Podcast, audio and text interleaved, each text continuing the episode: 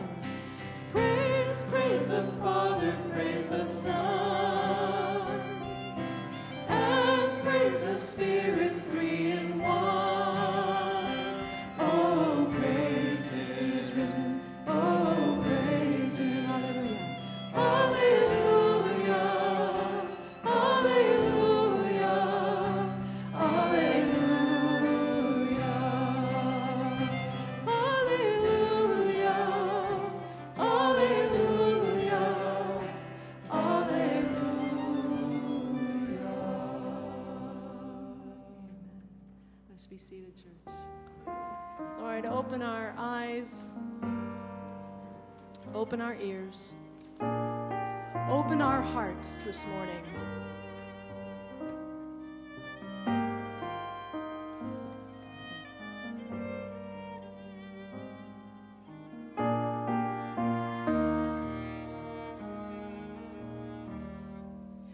Open our eyes, Lord.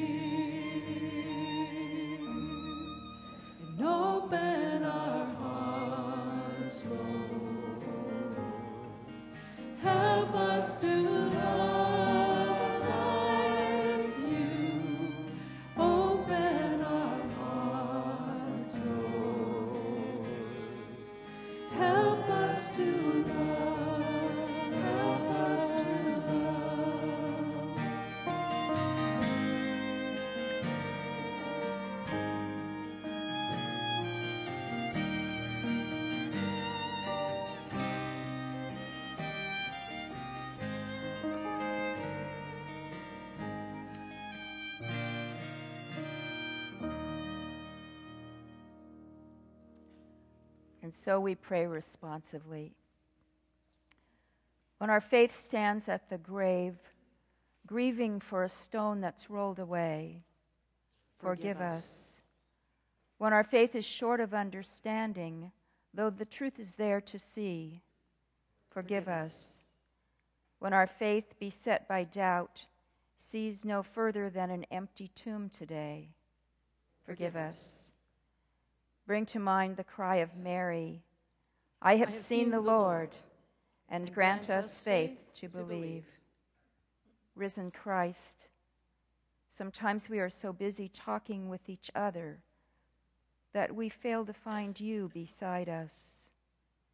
We walk on so focused on our questions that we do not create the silent spaces which would allow you to speak to us.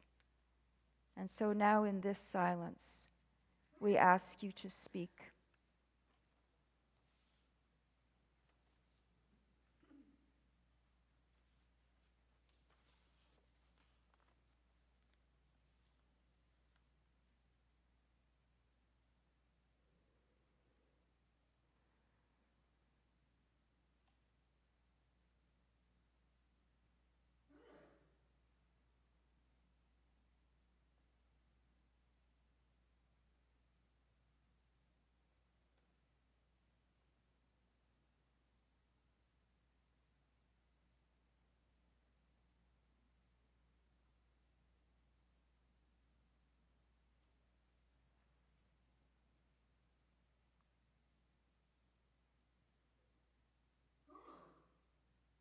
For we pray through Christ our risen Lord. Amen. Friends, in the life, death, and resurrection of Jesus, we, assure, we are assured that there is no sin so terrible that God cannot forgive, no hurt so terrible that God cannot heal. God accepts, God forgives, and God sets free. Receive the forgiving love of God. Thanks be to God. Amen.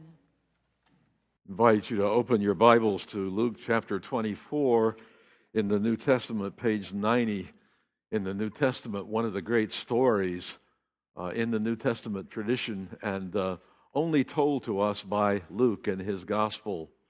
We remember that Luke wrote uh, at least uh, two thirds of the New Testament, 24 chapters in the gospel and 28 chapters in the Acts of the Apostles. Really, one story of the mighty acts of God seeking to bring salvation into our world. So, Luke 24, uh, verse 13. This is from Easter Sunday evening. Now, on that same day, two of them were going to a village called Emmaus, about seven miles from Jerusalem, and talking with each other about all these things that had happened. And while they were talking and discussing, Jesus himself came near and went with them.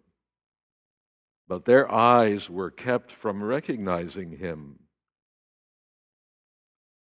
And he said to them, What are you discussing with each other while you walk along? They stood still, looking sad. Then one of them, whose name was Cleopas, answered him, are you the only stranger in Jerusalem who does not know the things that have taken place there in these days? He asked them, What things?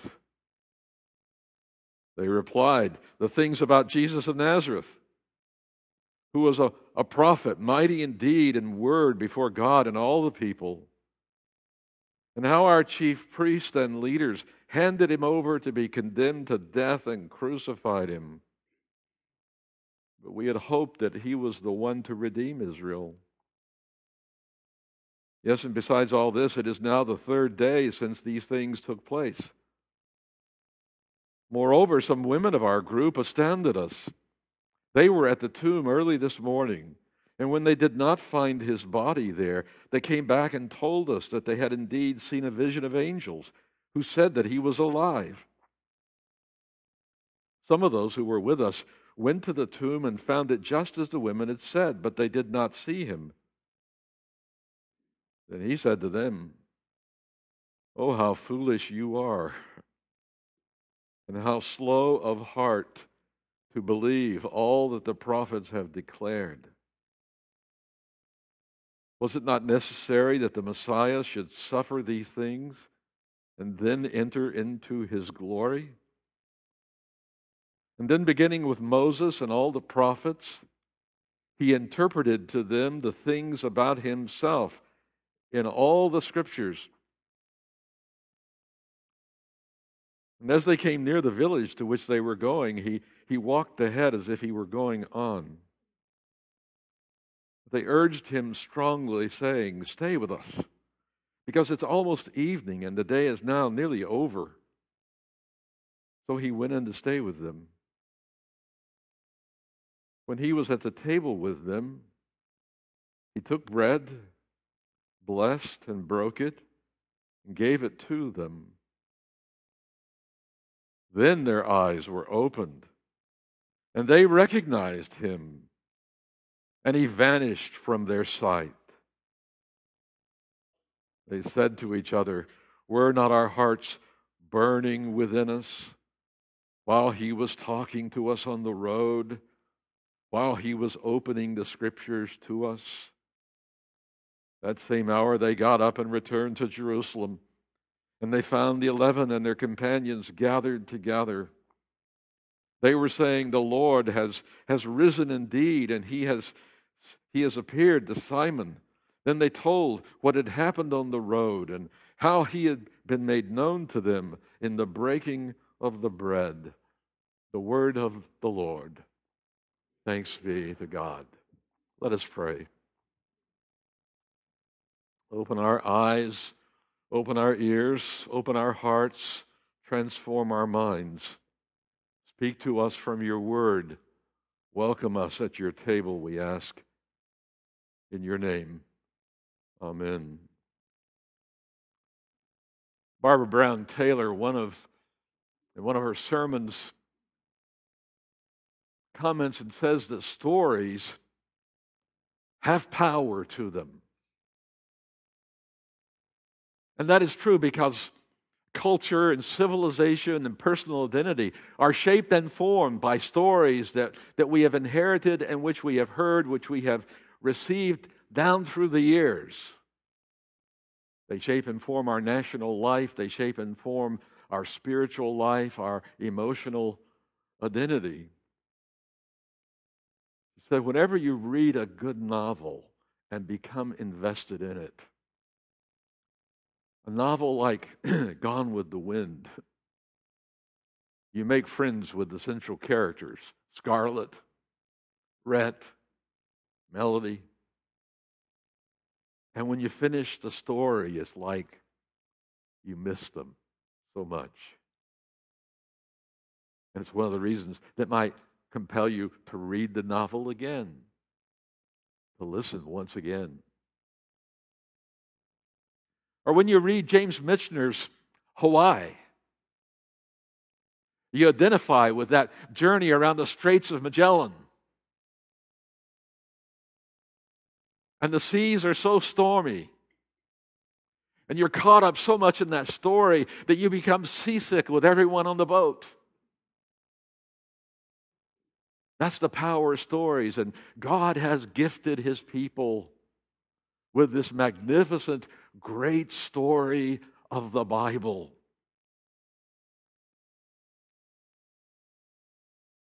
Through which God speaks to us through Moses, the lawgiver the prophets who proclaim the word of the Lord, and the Psalms. We are caught up into this grand and this big story that wants to transform us, to open our minds, to empower us to see and to understand who God is and how God is at work in our world. It's like God rolls up in a scroll a message and he places it in a bottle for the sake of telling us about himself and about ourselves and about what he is doing in the world. Luke was very much aware of this. And he was a master storyteller. And he told his audience from the very beginning in Luke chapter 1 in the prologue to this gospel that he was going to present a story about the great eyewitnesses and servants of the Word of God throughout history, from the beginning of time until that very moment. And so he did, but he understood also.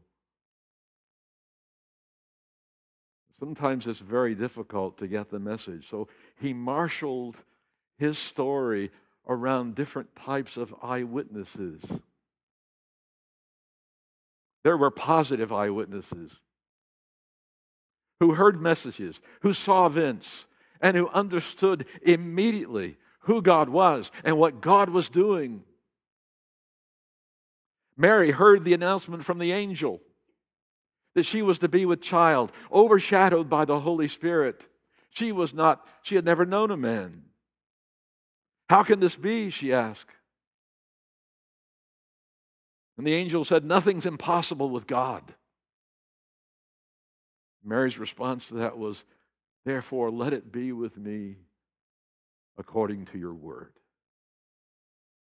Positive eyewitness.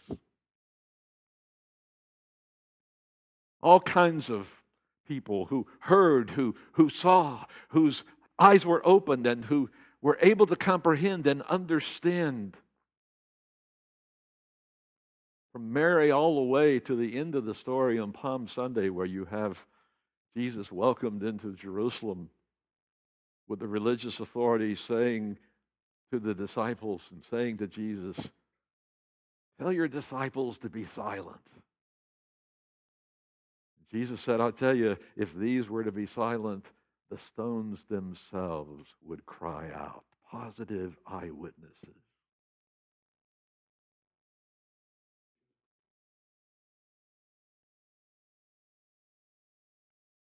Luke tells us the stories about a number of negative eyewitnesses as well. People who heard and could not hear, people who saw and could not see. Simply spiritually blinded. Usually they were the holders of power, the religious, the political authorities who sensed threat from Jesus. Who, even though some of them had been custodians of the story, had never been impacted by the story so that their eyes and minds and hearts were opened. That is one of the most tragic circumstances of life.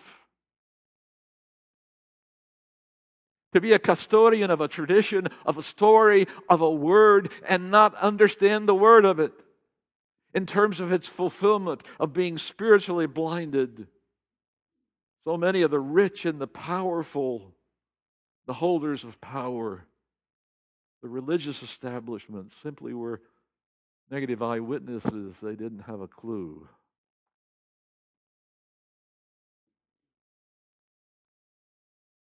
But then there were neutral eyewitnesses, and they were the disciples. Over and over again, Jesus spoke his word, he taught them. He wanted nothing more than to open their mind. He, he taught them from Scripture. He ate with them. He fellowshipped with them. And at the very end, they still did not understand. It's as if Luke is inviting us to identify with all these different kinds of eyewitnesses and to ask ourselves where we find ourselves in that story. And so you've got Jesus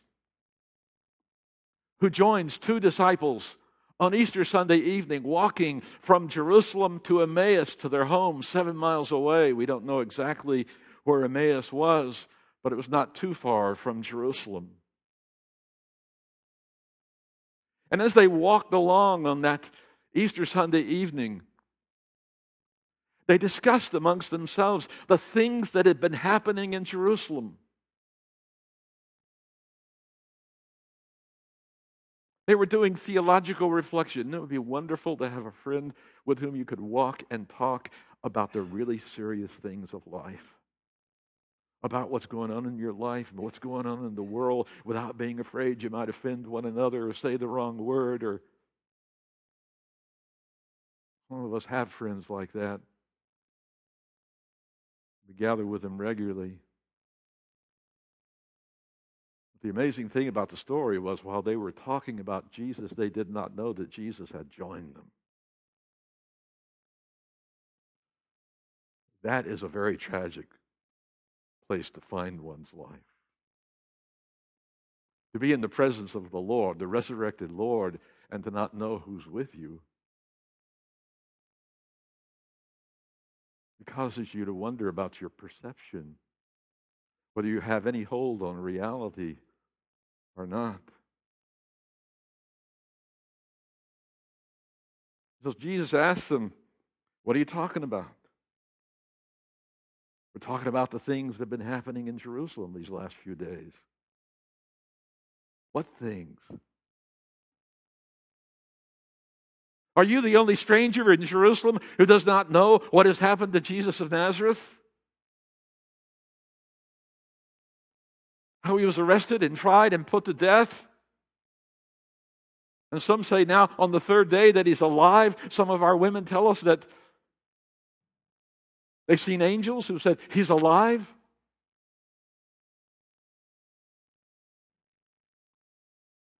Jesus responds to them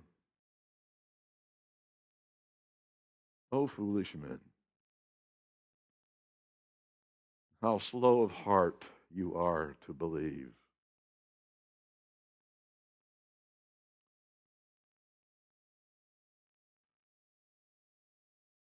It's not too far from what John the Baptist said to the religious authorities down at the Jordan River. You brood of vipers. Who told you to come out here to repent and to be baptized?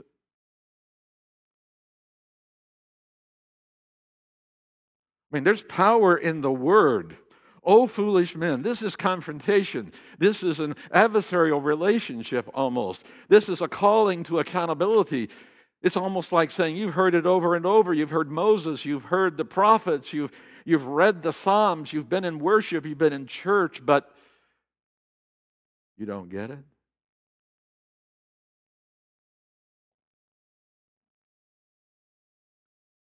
And so, beginning with Moses and the prophets and the psalmist, Jesus worked his way through interpreting the scriptures.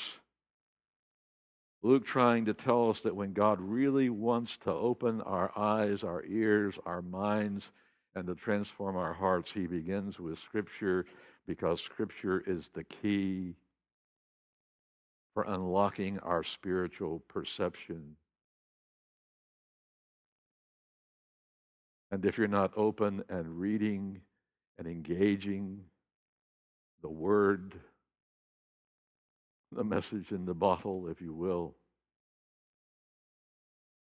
and you're missing out on a connection with ultimate reality.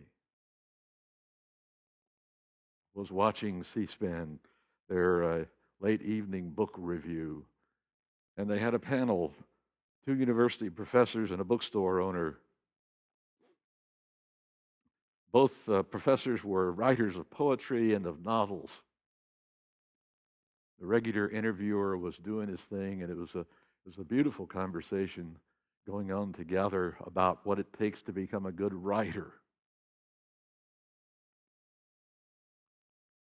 And the woman poet and the novelist made the point that, as they all did, that if you're going to be a good writer, you have first and foremost to be a good reader.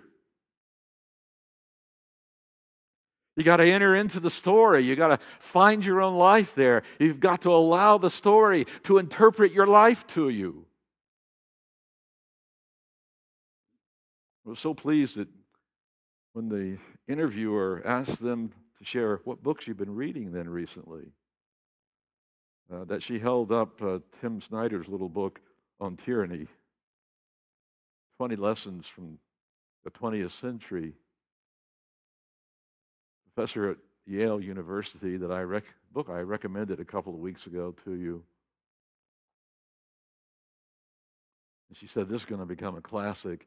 Because in this, he makes a strong case for the importance of reading and of living with respect for words, of being kind to your language believing in truth. And in it, he says, it's time for Christians, for Christianity, to return to the foundational source of what Christianity is about. And of course, he is talking about the Bible, the Gospels, because he knows that they address the human condition and they are the key for spiritual illumination. It's been my hope for the church throughout my ministry, for my own life, that if we Presbyterians just kept our noses, our eyes, and our hearts in the Scriptures, in dependence upon the Holy Spirit, the Spirit of the resurrected Christ, that we might be overwhelmed and reformed by that word. It was a call in program, and a woman called in. She says, I know your bookstore. I've been in it regularly. I love the bookstore. I love just to hang out there. But she said, listening to this conversation tonight has made me feel really sad.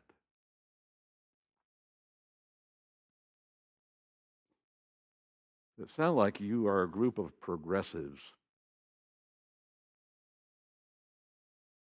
And therefore, a conservative would not be welcome and I don't think I can hang out there anymore.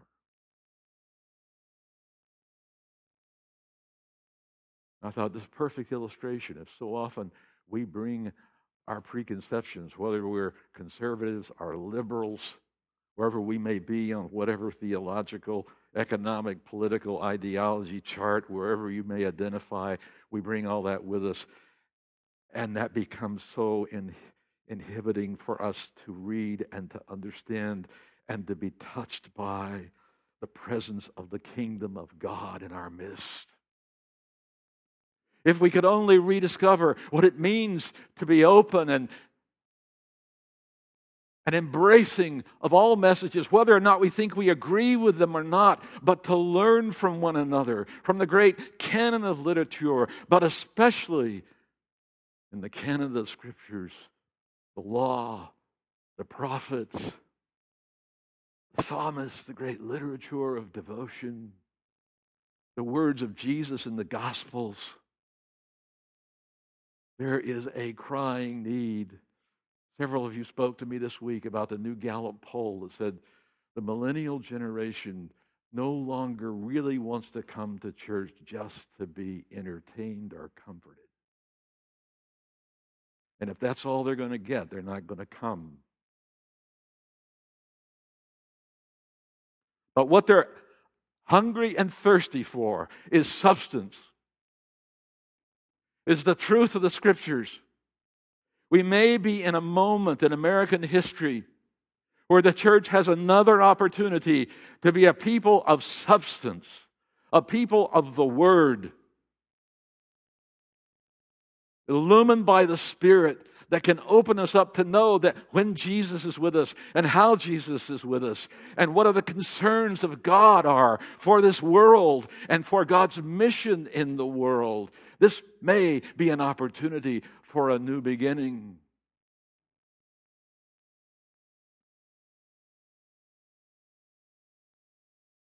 And so we come this morning to the table of our Lord where we believe as Presbyterians that the Word becomes visible here at this table. In the same way it did in Emmaus where the word is being interpreted by the resurrected Christ, even if it makes us uncomfortable, even if it makes us defensive, even if it says to us, Oh, foolish men, how slow of heart you are, I've often asked myself, how has it taken me so long to begin to get it? And just about the time I think I've got it, I've lost it. And I have to come back anew at a deeper level in opening my life up to God. Those dear disciples, Cleopas and his companion, they extended hospitality to Jesus, and when they were at table, the guest became the host. And the stranger took the bread on the table and blessed it and broke it and gave it to them. And in that moment, their eyes were opened. And they knew that it was Jesus with them.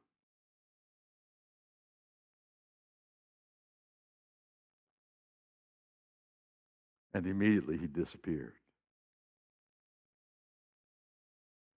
This is not the kind of Savior you're just going to hang on to and use for your own purposes. They ran back to Jerusalem and reported what they had seen, only to discover that he'd appeared to Simon Peter also. And this was the beginning of the launching of the church and its great mission. Jesus worked with them. He interpreted the scriptures to his disciples. He opened their minds. He shaped and formed them because he knew soon he would pour out power upon them for their mission of opening eyes to the ends of the earth, of being agents of reconciling love of being proclaimers of the word of the gospel, of setting the table, of breaking the bread in the faith that Christ would be with them in a transformative way of their lives, the life of the Christian communities being formed, and the life of the world and God's activity still going on, folks. And Jesus still walking with us. He's still setting the table, and he's still breaking the bread He's still trying in every way that he possibly can to get us to open up.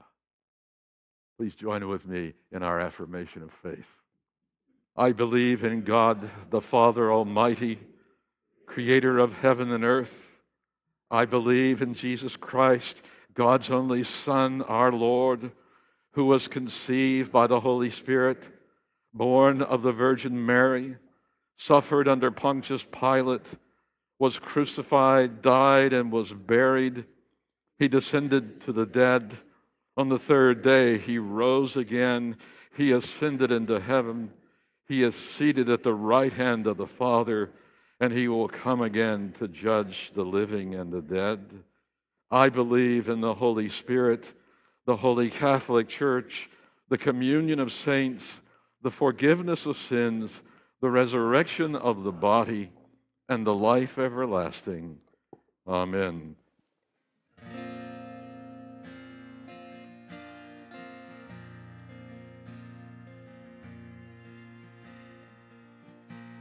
How can it be the one who died has borne our sin through sacrifice to conquer every sting of death? Sing, sing hallelujah.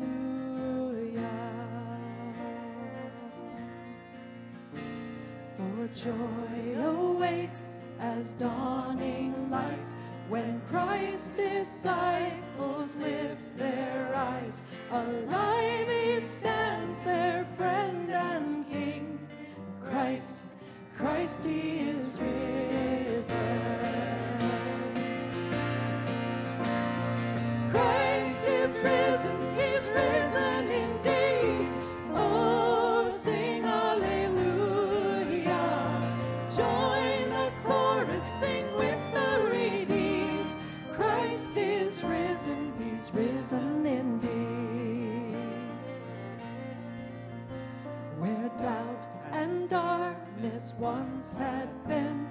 Saw him and their hearts believed. But blessed are those who have not seen, yet sing hallelujah. Once bound by fear, now bold in faith, they preach the truth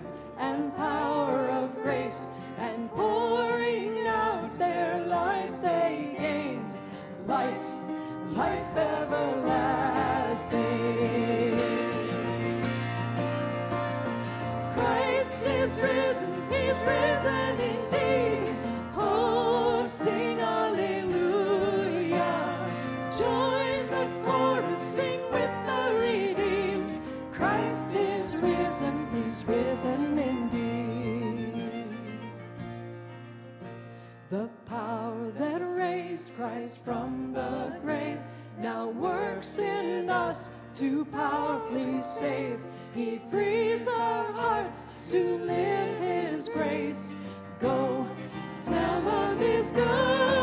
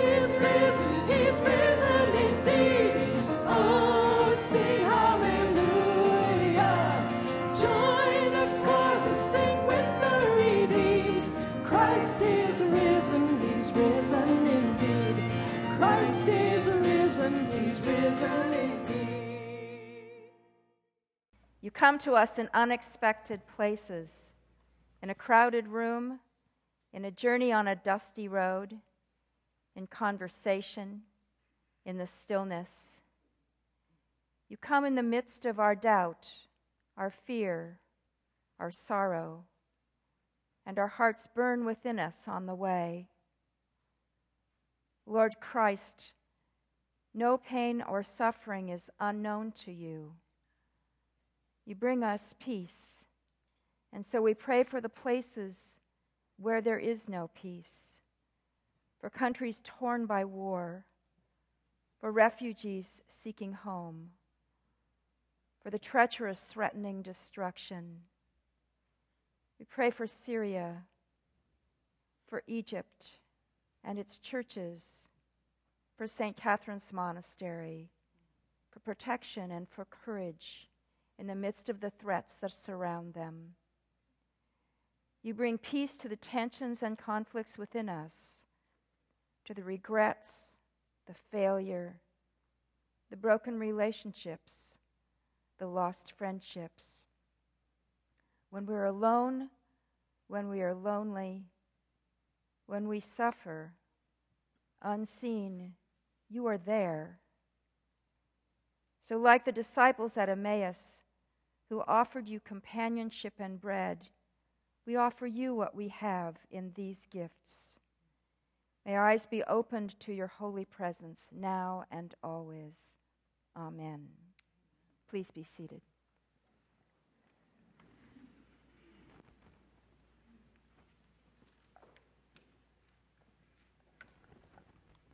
This morning in this, in this place, may our hearts have been burning by the power of God's Word and Spirit so that we are ready to come to this table and to understand that the host of this table is the resurrected Lord, Jesus the Savior, my Lord and my God, who is alive.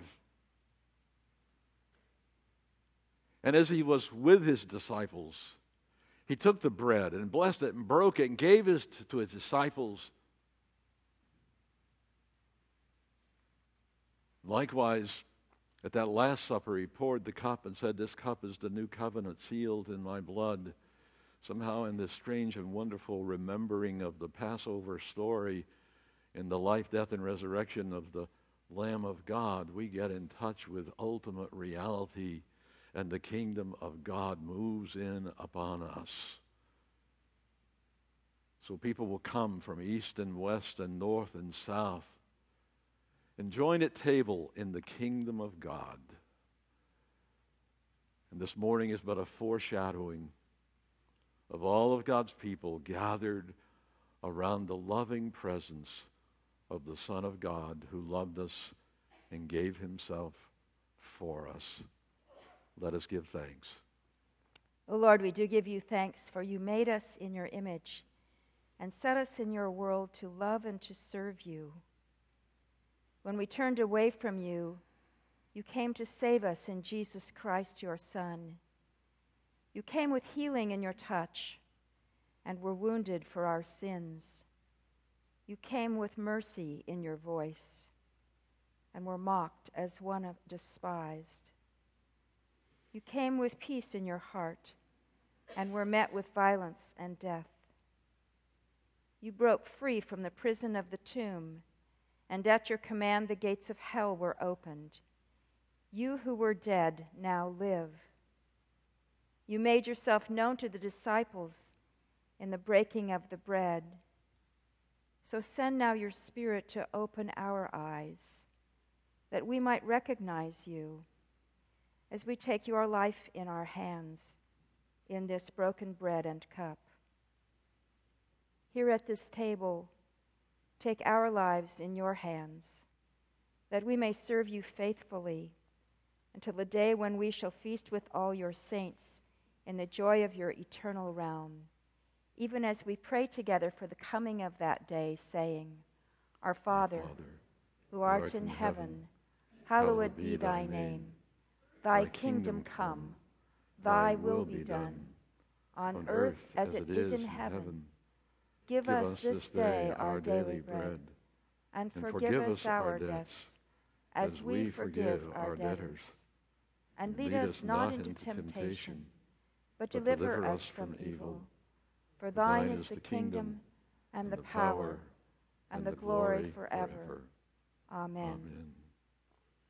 On the night when he was betrayed, the Lord Jesus took bread, and after giving thanks, he broke it and gave it to his disciples, saying, This is my body given for you. Do this, remembering me.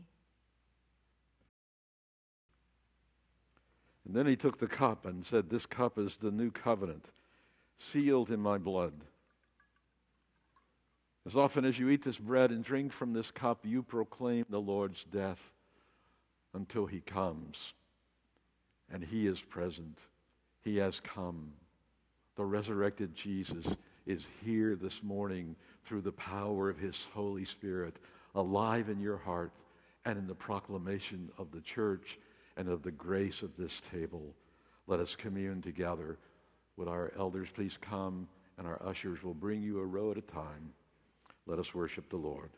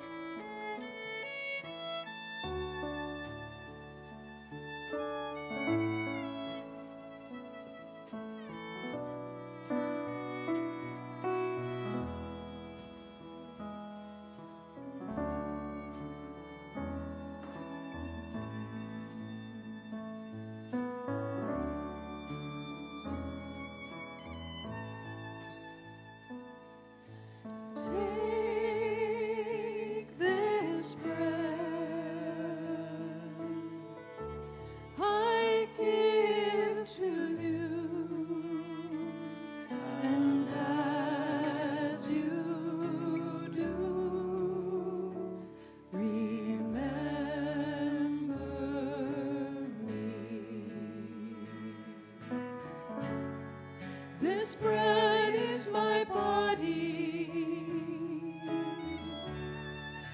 broken just for